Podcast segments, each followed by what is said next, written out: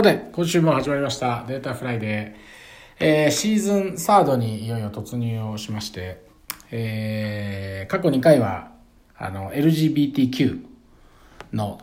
タブロでの取り組みとかですね、えーまあ、世の中の動きなんかを、えー何人かに来てもらって喋ってもらいましたが、今日もまた、えーゲストをお呼びして、えー皆さんと今日はよりちょっと技術チックな話を、えーそろそろタブロも IT の会社だということでいつもあのあんまり技術の話をしてこなかったんですが今日は野口さんに来ていただきまして、えー野口さんが API について喋りたいと いうことで 来て、えーいただきましたけれども野口さんよろしくお願いしますよろしくお願いします。野口と申します。7月に入りましたがどうどうですか？タブローは6月で今年半年終わった感じですけど上半期を振り返って野口さんいかがでしたか？ああ、まあ、ぼちぼち。ぼちぼち。お気持ちですねそうですね。あの、まあ、一生懸命働いたと思います。まあ大きななんて言うんでしょう事故もなくそうですね。あの、プライベートも充実しつつ、はい仕事も充実しつつ、良い半年間だったかなと思います。じゃあ残り後半戦も一緒に駆け抜けていきたいと思いますが、はい。えーそうですね野口さんは普段私と一緒に仕事する機会がまあ非常に多いですが改めてこうロールというか役割でいくと何になりますでしょう。そうですね。私は、あの、プリセールス、あの、セールス。コンサルタントというロールになるんですけれども一応パート、まあ、入社以来ずっとパートナー様を担当する技術的な役役割を持ったセールスコンサルタントとしています。ってことですねはい、ででそうですねあとはあのまあ入社当時からなんですけどビジュアルの会社ですけれども私はいつも黒い画面を見てると言われている人間です 黒い画面つまりコードですねコードとかまあ、そのあたりとかをよく見ているっていうふうによく社内的には言われています、はい。まあでも技術的なこう要素としては非常にそこも重要ですよね。全部が全部こう、まあ、ドラッグアンドドロップでできる世界も裏側を見れば、まあ、コードの塊っていうかクエリの塊というか、はい。まあ、そういう世界もあるなとは思うので、まあ、今日はそんな野口さんに来ていただいて、えー API のお話をしていただこうというふうに思うんですがその前に、まあ、野口さんといえば私はこうクイーンのイメージが強いんですけど、あのボヘミアン・ラプソディが流行った時に絶対見た方がいいっていうふうに お話、えーしたのを記憶しておりますが、はい。クイーンのみならずあれなんですね音楽が、そうですね。趣味。まあ、趣味は音楽を聴きに行くこと見に行くことですねやれはしいないんですか？や前はやってましたけど今はもう聞くだけですかね、だからあれですよねシアトルとか行くと結構聞きに行くんですか？行きたいですけどまだ一度も行ったことあまあないそうなんですか？ええそうなんですか？まあ行きたいですけど国内にいる時は結構しょっちゅういろいろ行ってます、え。はい。ー、そう海外とか国内とかで行くと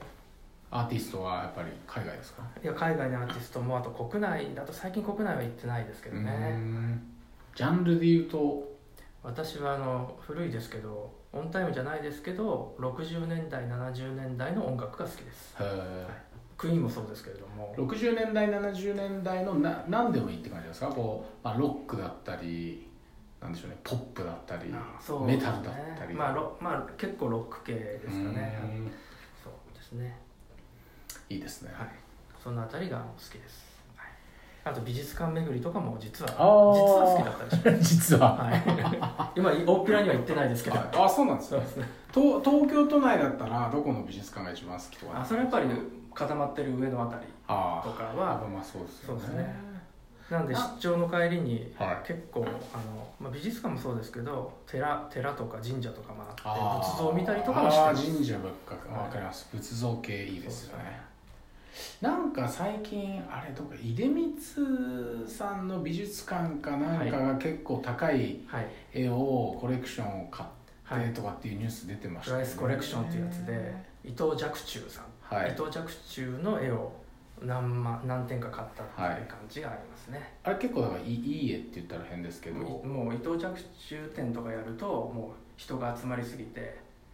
もうあの僕あの今ちょっとはやブームかもしれないですね。あそうなんですねはい。ブームの前にあの見たことありますけど。うーん。私もあの大学の時に一般教養で美術取っててどちらかというとあれが好きなんですよね。あの宗教画。ルネッサンス期の宗教画が結構好きでその聖書の一部を切り取ったようなやつとか、まあ、大体あのキリストがねこう卓形になってるはい絵だったりとか、まあ、その有名な受胎告知とかですねあーああいうのはイタリアに行ってみたりもしましたけれど、まあ、いろいろ趣味は合いそうですね。そうですね。はい、じゃあ API ちょっと行きたいんですけど。はい。今日はあの、まあ、これウェビナーじゃなくてですね実はシーズン3、えーこの7月からシーズン3に移ってプラットフォームは全面的にポッドキャストに移行しました、まあ、これまでタブローのウェビナーのプラットフォームでもやってたんですけどただ1枚こうオンエアっていう絵を出してただけなんですけど、えーもう完全にあのポッドキャストに移行して Spotify とか、まあ、Apple のあのポッドキャストでも聞けるように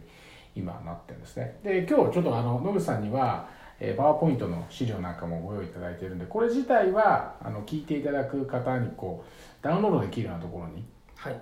あの手配をして置いておこうと思うので、はい。まあ、ちょっとぜひこの音声だけで伝わりにくいところはあのタオルのホームページ行っていただくと今回の、えーパワーポイントの資料が落とせるんで、えーまあ、それを参考に見ながら、まあ、ぜひ聞いていただいたらいいなとは思うんですがまず、まあ、API についてってことなんですけど、まあ、私もこの業界にいるんで、まあ、API とはみたいなところは分かりつつも、まあ、いろんな人が聞いていただいているので、まず、まあ、初歩的に API とは一体何なんでしょうと。そうですねもうあのバリバリコーディングしてる人にとってはもうわざわざ言うこともない形だと思うんですけども、えっとそもそも API は何の略かうんなんですけれどもこれはアプリケーションプログラミングインターフェースの略で API というアプリケーションプログラミングインターフェース。はい、つまりそのインターフェースなのでうん。あの、まあ、何かと何かをこう仲介するものうんつなぐものっていうようなイメージですね、はい。はい、それが API ではあるんですけど、じゃあ何と何をつなぐか仲介するかなんですけども、はい。それはプログラムとプログラムっていうところがあるので、うん。例えばソフトウェアとソフトウェアをつなぐもの、うん。これが API うん。みたいな感じですね、うん。はい。これはつまりだから、えー、とユニバーサルで、えーこうやりましょうって決まっているものではなくってソフトウェア感が、えー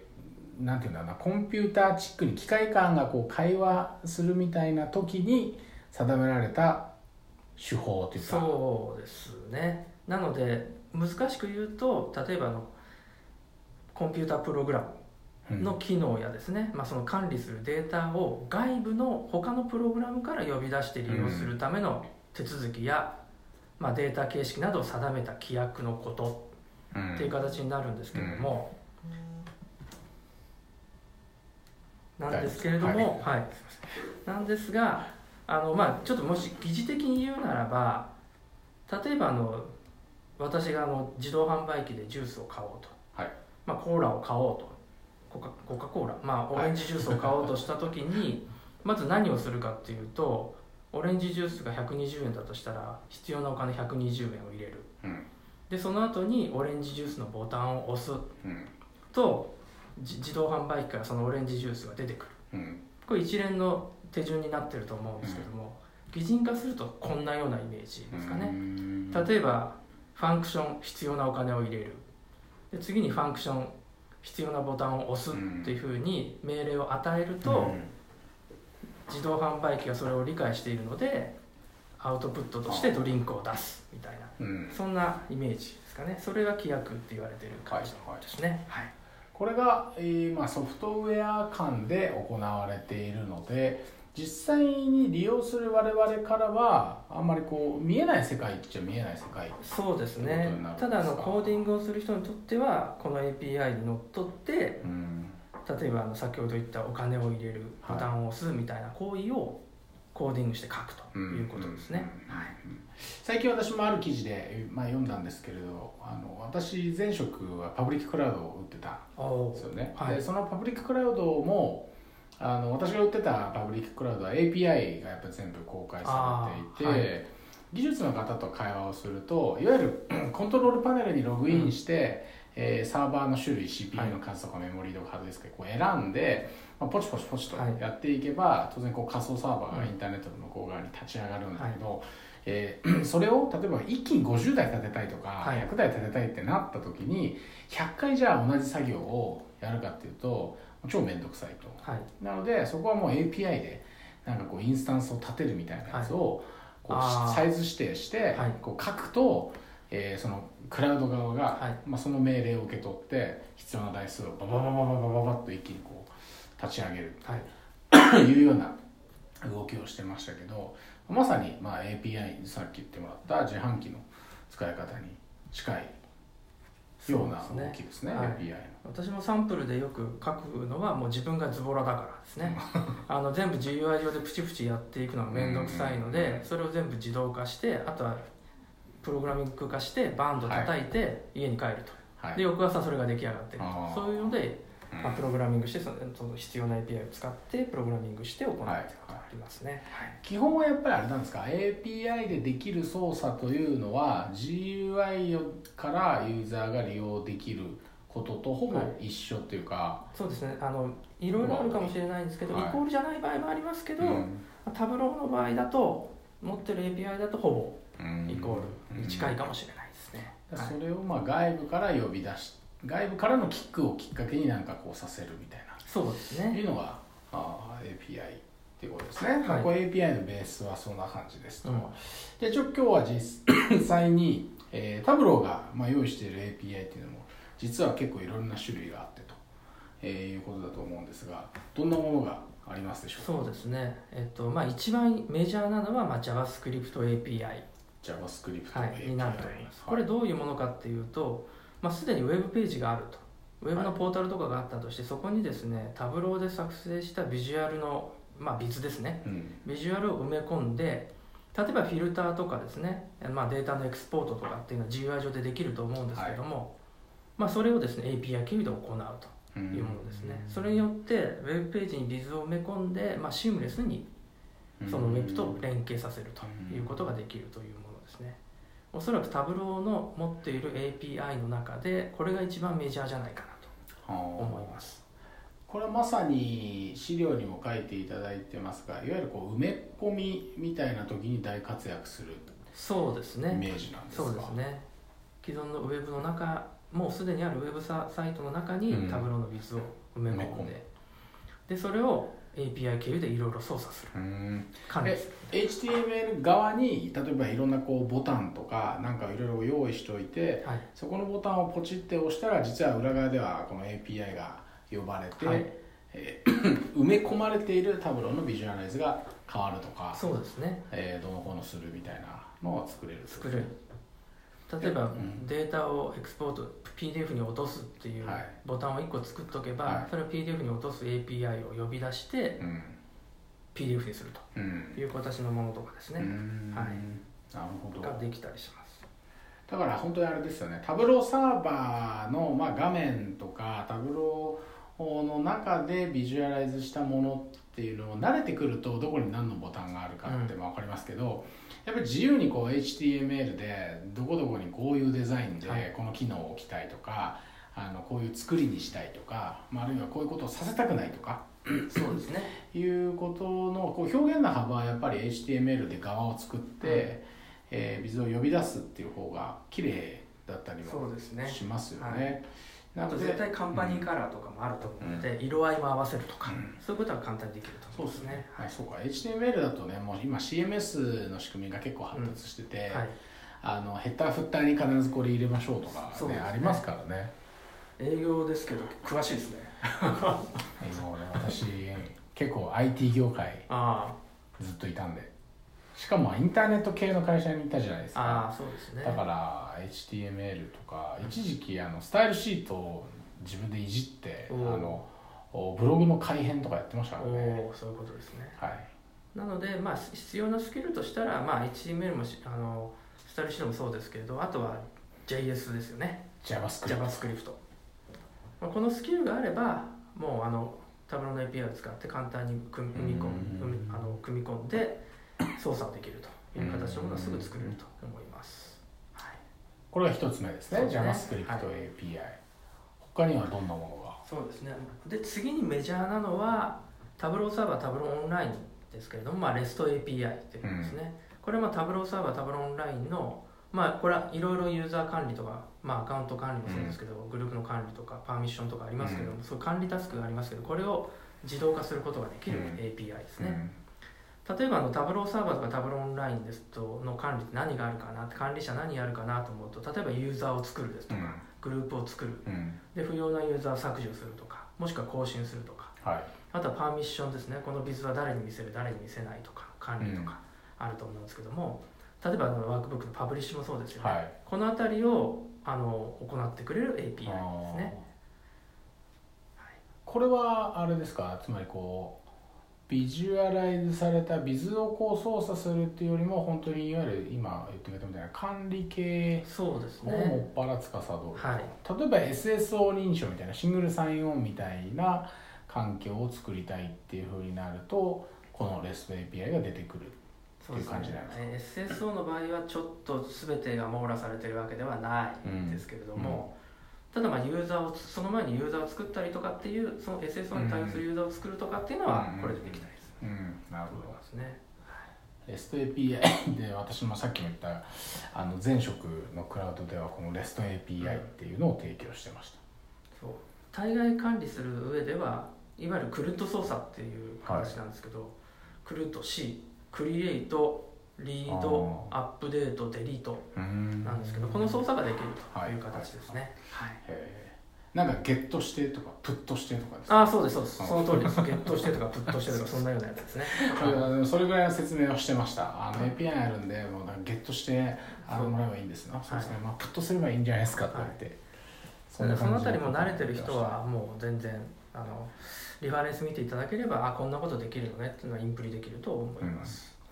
そうかこれだからあれですよね。REST API とじゃさっきの JavaScript API は必ずしも両方使わなきゃいけないものではなくて必要なところに必要なものだけを適用するというか使えばいいっていう考え方でいいですよね、だから組み込みの場合例えばタブローのビズをさっき言った時にポータルに組み込む場合ですね、はい。そういう時は組み込んでそのビズを操作したりするのは、まあ、JavaScript API ですけれども、例えばすでにあるウェブのポータルとタブローサーバーのアカウントを同期させたりする上で、まあ、REST API を使うとかですね、そういうことがあったりします、うんなるほど。まだまだあるというまだまだですね API そうですね。次がですね、はい。とまああとその次に来るメジャーなものとしたら、まあ、ウェブデータコネクタはい。ですね、ま WDC と我々が WDC よく言うですね。やつですね。あはい、これはまああの例えばあのインターネット上にですね、まあ、そそれこそインターネット上にあるデータを API を叩くと取得できるみたいなものとか結構いっぱいあったりすると思うんですけども、それを仲介するものですね、はい、なのでウェブ上にあるさまざまなデータをですね、えっと、取ってきてタブローのコネクターのようにうん。入れて使うという形のものですね、はい、これはだからあれですよね。あんまりこう私も開発者サイドではないので、あれなんですけど実はこういうこう、まあ、API を叩けばそのツイッターでどんなつぶやきがあされているかっていうのは取れたりとか、Spotify から API 経由でいろんなデータを引っこ抜けたりとか、世の中には実はそういうふうにこうデータが公開されているサービスっていうかものも結構あるのでそこを取り込むための API そうですね。なのでこのウェブデータコネクターの中のコーディングの中で例えば先ほどツイッターのデータを取るんであればツイッターが提供している API を叩いて、うんそのデータをもらはい、うでそれもらったデータを、まあ、あの箱を用意しておくのでそこにうん。タブローのコネクターとして使えるようにデはい。ータを落としていく。っはい、ていうことをするものですね、これちなみに Web データコネクタってなんかあのインターネット上にいろいろこう公開されていたような記憶もそうですね。はい。あのタブロを Web データコネクタでググったりすれば出てきます。いろいろなんか出てきはいますね、、ウェブデータコネクタでググっていただくと出てきますしあと私がサンプルで本当にシンプルですけどサンプルで書いたやつも一応ちょっと載っけてたりはします、要は世界中の誰かが作ってこうつ誰でも使っていいよっていう状態になってればそれを使っちゃう方がひょっとしたら早いかもしれない。そうですね。自分で書かなくてそうですね。で場合によってはあのそのソースコードまで公開しているものもあるのではい。それを持ってきて自分で改変する方がうん。もしあの該当の API, API というか Web Data Connector があここのデータじゃないんだよと思ってもソースコードが公開されていれば、はい。その中を modify し変更した方が一から作るよりかは楽かもしれないですね、そうですね。なるほど。はいそして？そしてですねあとはちょっとあの少しマイナーマイナーになるかもしれない。んですけどもあとエクストラクト API っていうのがあります、今エクストラクト API2.0 なんですけどもこれは、まあ、皆さん Tableau をお使いでやったら分かると思うんですけど抽出ファイルですね、うん。 Hyper。Hyper dot Hyper ですけどもこれを作成するための API ですと,、えー、とこの作成抽出ファイルをですね、えーと作成したりもしくは更新したりするものですね、はいもちろん Tableau デスクト Desktop ですとか Tableau Server で、まあ、抽出ファイルの作成とか更新とかある,、と思うんですけども、まあ、ちょっとそれを Linux 上でやりたいとか余ってる Linux 上でやりたいとかっていう時はこの API を使ってうん。抽出ファイルを作成してそれをさっきご説明した REST API で例えばタブローサーバーにパブリッシュする。あっていうのを全部一連自動化しておけあば、えまあ、そそこまで全てできるとはい。いうところですね。はいーこれってその今野口さん言ってくれたみたいにタブローサーバー側で抽出ファイルの更新ってスケジューラー組めたりするじゃないですか、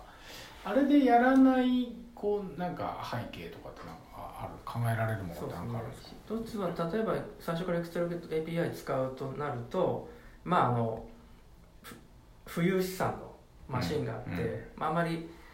あのタブローのタブローデスクトップタブローサーバーにはまあなんとか負荷かけたくなくて、あーはいはい。別の浮遊資産のリラ余ってる Linux マシンでそっちにやりたいとかっていう例もありますしあとは例えばあのい。っぱい ETL ツールはい。ETL のソフトウェアって他の他社さんもいっぱい出していただいてると思うんですけども、そこで組み込んだ時に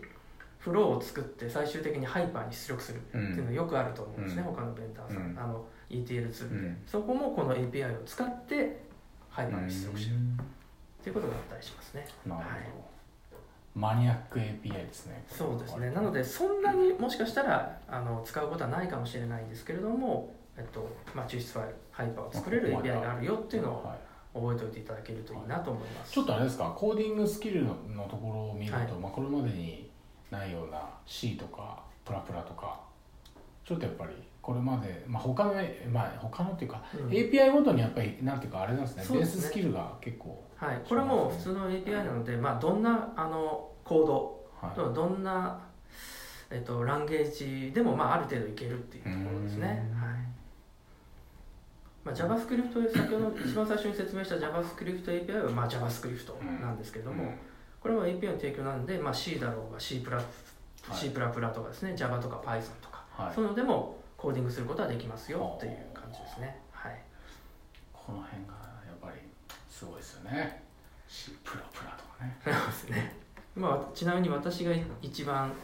多分書けるなと思うのは古臭い C ですね。うん。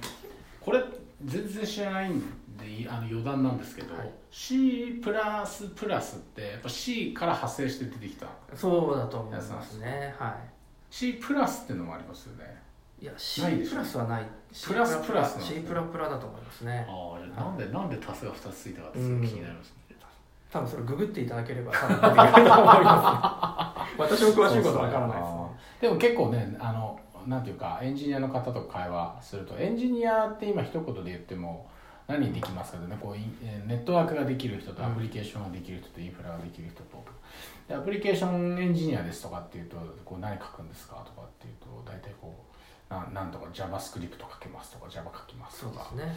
いう人が増えてきましたね、確かに C とかあんまあまりないかもしれないですね。もうちなみに C シャープっていうのもありますね。あそうか、はい。C sharp か、はい。へえ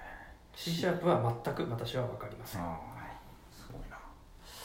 そして最後ですか？最後ですね。最後、まあ、本当はまだまだいっぱい API あるんですけども、はい。あと次にメジャーなのはエクステンションズ API これですね。これですねこれバージョンがですねう2018.2っんていう最近のものですけども、うん。以降になるんですけども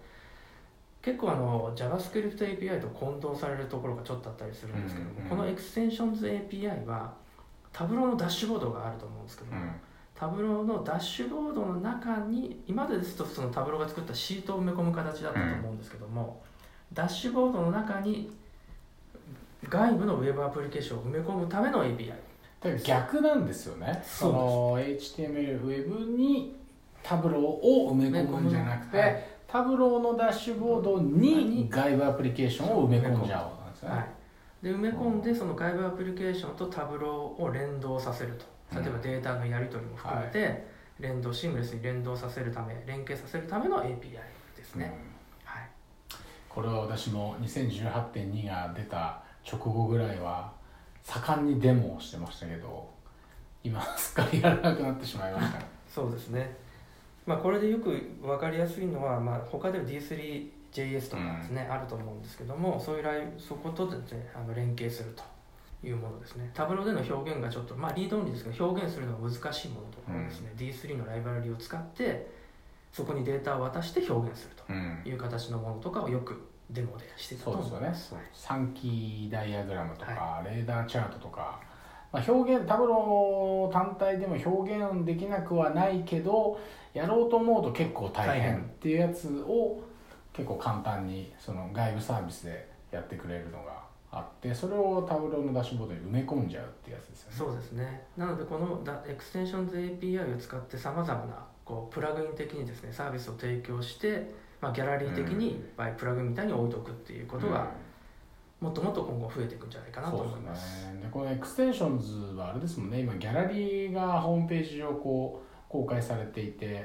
いわゆる Tableau じゃないこうサードパーティー製って言ったらあれですけど、いろんなところが開発してはい。こう並んでるんですよね、うん。たまに見るとあのどんどんどんどん増えてるなっていうのが。気づいて。日本発がまだないんですよね。そうですね。それぜひ日本発をどこかのね。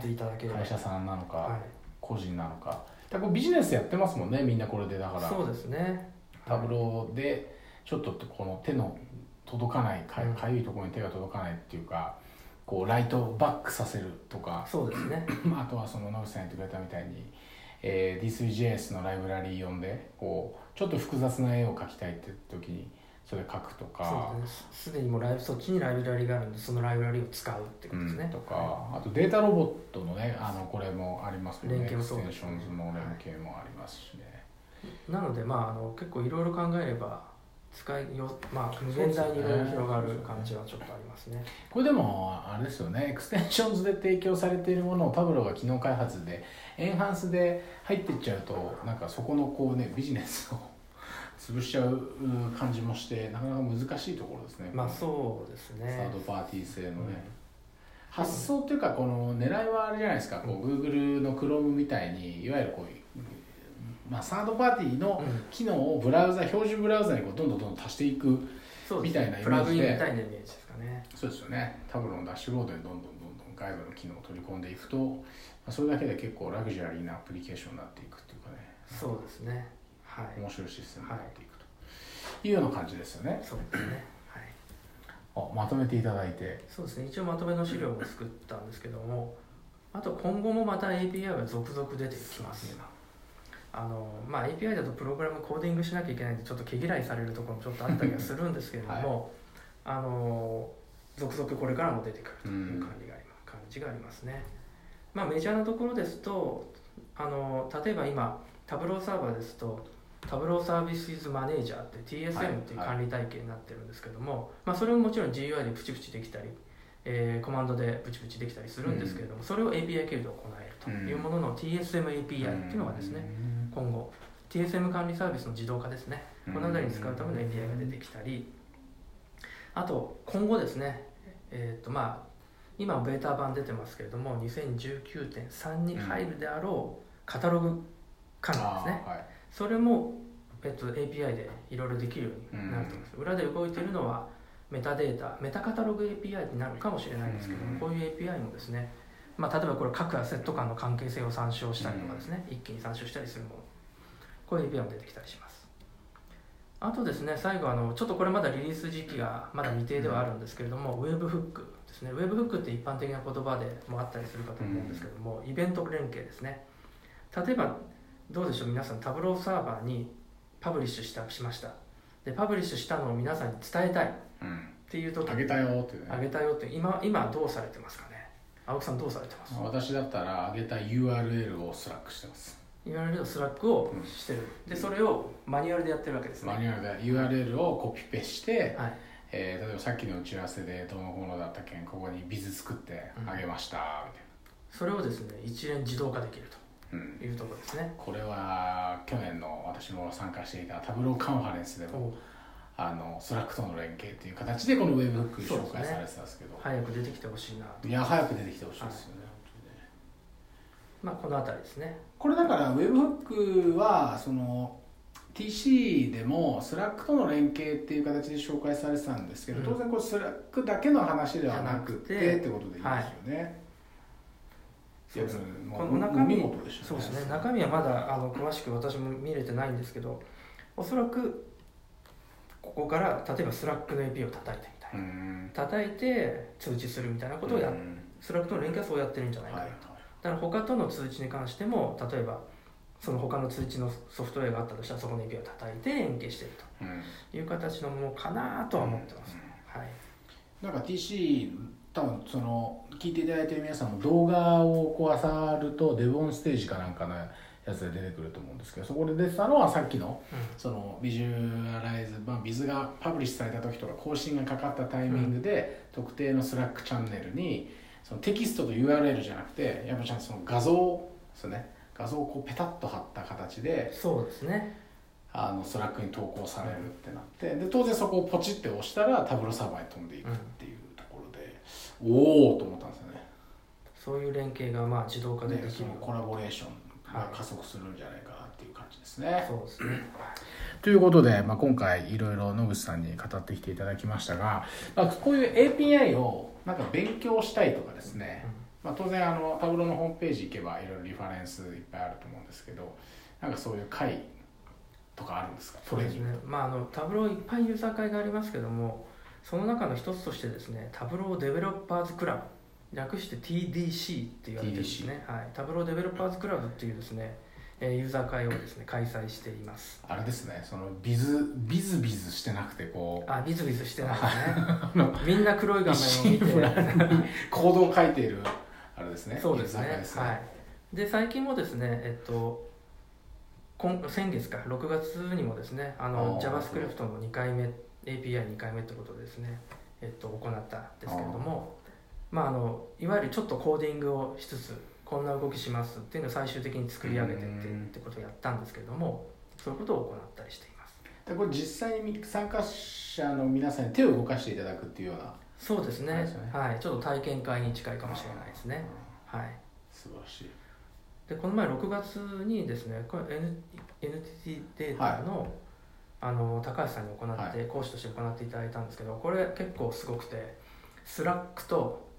Google とほう。 Tableau の連携へえそれ API でやると。そうですね、はい、これ上がってるってことですか？ TECH PLAY にその時の様子が。そうです。上がってます。ですので TECH PLAY を見ていただけると、スライドショーもね上がってるんで、はい、イベントレポートも載っけていますのでぜひ見ていただければと思いリアルタイムアンケートの可視化。そうです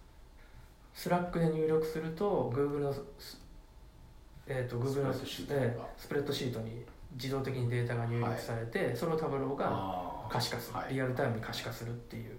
感じのものを行いました。マニアックなことしてますそうですね。えーでなので私もそこはあの知らなかった。 Tableau の API まだいいんですけども、はい。Slack と Google のスプレッドシートの連携の部分の API ですね。そこはすごくにはいはいなるほど。りましたそうかそうか、はいそういうのもそうか。そうですよね。そうなんです。へぜひご興味あれば、え、はい、そうですね、はい。これはどこで情報収集っていうかなんかあれですか？ TECH PLAY をウォッチしていればそうですね。出てくる感じですか？はい、 TECH PLAY であの当日のイベントとかを載せたりしますんで。タブロデベロッパーズクラブ。クラブ。そうですね。はい、えーのアルファベットで検索したら出る感じですかね、はい。ね。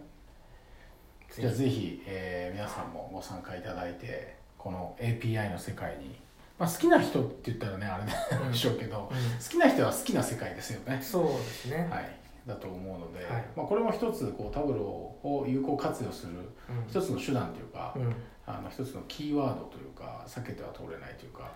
なんかいいあれだと思うんで単純にこうドラッグアンドドロップでビズを作るっていう側面だけではなく、まあ、こういう側面でうん。あとはアイデア次第っていうところで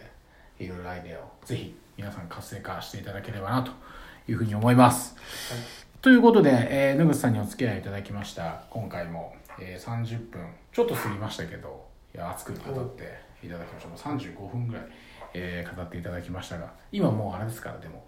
あのポッドキャストに対応して Spotify で聞けるんであの昔はなんかお昼休みでお昼休憩弁当食いながら聞いてもらおうとか思ってたんですけど、ーはい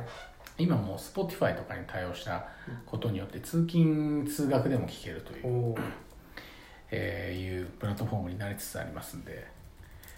じゃあそんなこんなで今週はここまでと、はい。い、うことですね、えーぜひあの皆さん API の世界覗いてみていただきたいのと、えーこれから夏えー本番ということで暑くなると思いますんで対象にはくれぐれも気をつけて引き続きデータフライでよろしくお願いしたいと思います。それではまた来週お会いしましょう。皆さん良い週末を。野口さんありがとうございました。どうもありがとうございました。